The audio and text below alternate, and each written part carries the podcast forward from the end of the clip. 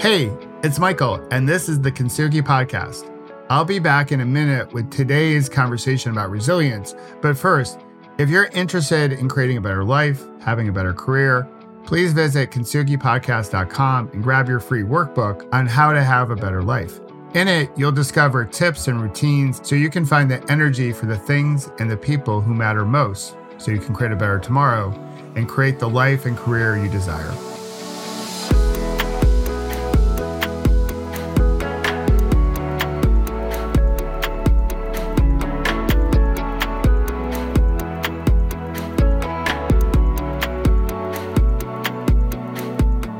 Hey there, it's Michael, and welcome to another episode of the Kintsugi Podcast, another conversation about resilience. So, do you want to have dinner with me? Before you answer that, let me give you some background. I'm recording this on the Saturday after the US presidential election. A lot of emotion from this past week. Right now, many cities have a whole bunch of joy, but that wasn't the case earlier this week. So, we're going to talk about this past week also, how do we move forward from this moment? So, for those in the US, last week was one for the books. And it was probably fitting, given how bananas 2020 has been. It certainly tested our ability to wait, to worry, live in the present, and as I like to say, breathe. Pause, breathe, and reflect. In the early part of the week, the mid part of the week after the election or leading up to it, a lot of anxiety, and as I just mentioned, a whole bunch of joy. It's incredible as I record this. A whole bunch of emotion. So good to see because we haven't been able to come together in with the emotion of joy really since March. So it's so good to see. I'm getting choked up seeing the coverage, to be honest. But last week was a hard week for me. And let me explain why.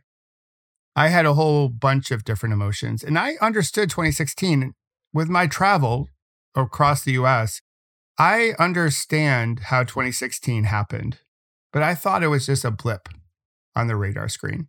That there was a lot of people voting against Hillary and not for Donald. I thought it was just a one moment in time type of thing. And I thought over the last four years, what the last four years was all about, much like my last bad day accident and COVID in 2020, they were all events that were happening for us or through us, not to us. They happened to give us a moment to pause, to reflect, reset, and have a rebirth, if you will, to create a better tomorrow. That's what I thought these last four years were all about. I really thought we were tired of pointing the fingers at each other or giving each other the middle finger. I thought we were tired of seeing each other as adversaries. That's what I really thought. Or maybe that's what I hoped. And I certainly thought a greater percentage of folks would vote we had more people vote this election than ever before. So that's progress. But I thought certainly more people would vote. And I thought a greater percentage of folks would vote because they were so sick and tired of being sick and tired from all the drama and the chaos. So they would cast a vote against chaos and for more calm, for more decency. That's what I thought. But this past week showed all of us and this is the hard part about awareness, that despite all that's happened over the last four years, and in particular, what's happened this year, we are still a 49 to 49 type of nation. So, a reasonable question is this where do we go from here? Now that the election is over, where do we go? Well, we always have a choice. We have a choice in terms of how we show up for each other, how we tune in for each other, we don't have to clench our fists when we approach each other as we've been doing over the last several years. Instead, we can reach out. We can be the hand that lifts people up. It doesn't have to be a handout, but it can certainly be that hand that when someone trips and stumbles, as we do in life, we got to get back up again. And we can't get back up by ourselves. We need someone. So we can reach out and be that hand that lifts people up. Or as President Lincoln said, and historian Jon Meacham often references this, we can listen to our better angels. We can appreciate the common experience that we all have living in this country and focus in on our similarities rather than our differences.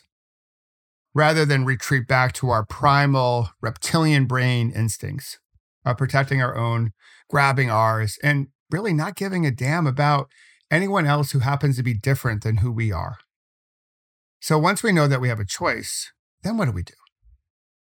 Well, I'll share this quote from Van Gogh. I discovered it when we went to the Van Gogh Museum in Amsterdam, which I highly recommend going. And it goes like this We are all painters in real life. And the important thing is, is to breathe as hard as we can. Breathe. And if you listen to the Kintsugi podcast with my pause, breathe, and reflect, you know why I love this quote. I think we need to breathe right now. And although we may not be artists like Van Gogh, we can all practice the art of conversation because nothing happens without conversation. Nothing. In business, in life, in relationships, nothing happens without conversation. And the stronger we are with conversation, the stronger our relationships are, the stronger we make our Peloton, the stronger we make our community. But like art, some of our conversations, well, they're not so pretty. But still, we must persist because we are ultimately artists. And we try to continue to make more art today, tomorrow, the next day, day by day, drip by drip, conversation by conversation. We get better at our art we get better at conversation. That's how we get better at these things by doing them. There's no magic pill, there's no hack, there's no tip. We just got to have the conversation.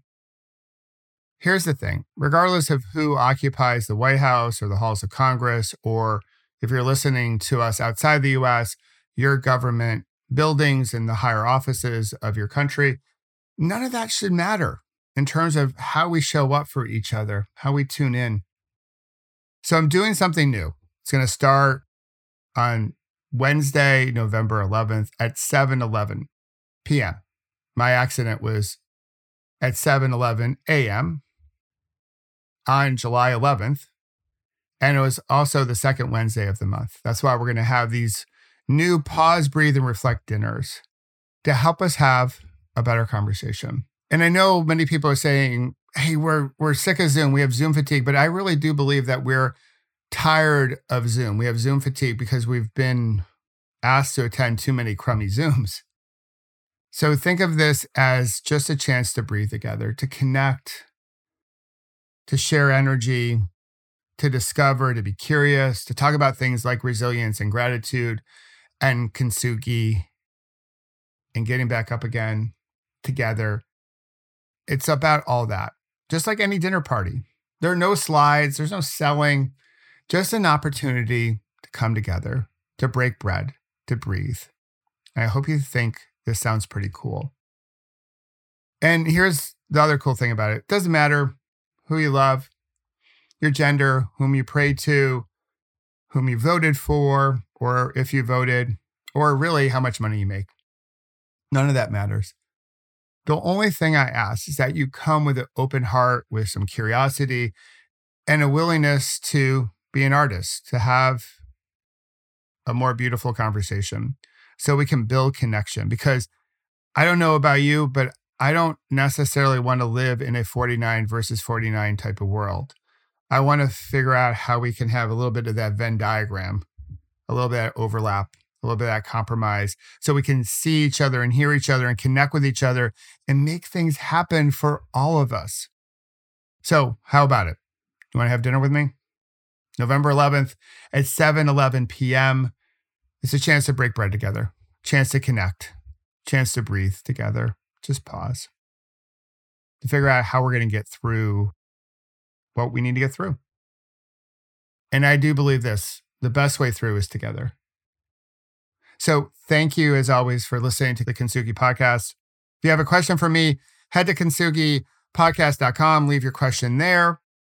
You can ask for the link to sign up for our Pause, Breathe, and Reflect dinners. I'll put it in the show notes as well. But if you have a question about almost anything, go there. I'll do my best to answer it as quickly as possible. Again, thanks for listening. Thanks for subscribing and sharing a rating or a comment on iTunes or wherever you happen to grab your podcast. And until our dinner or until next week, remember to pause, breathe, and reflect. And of course, have fun storming the castle. We'll talk to you then. Bye bye.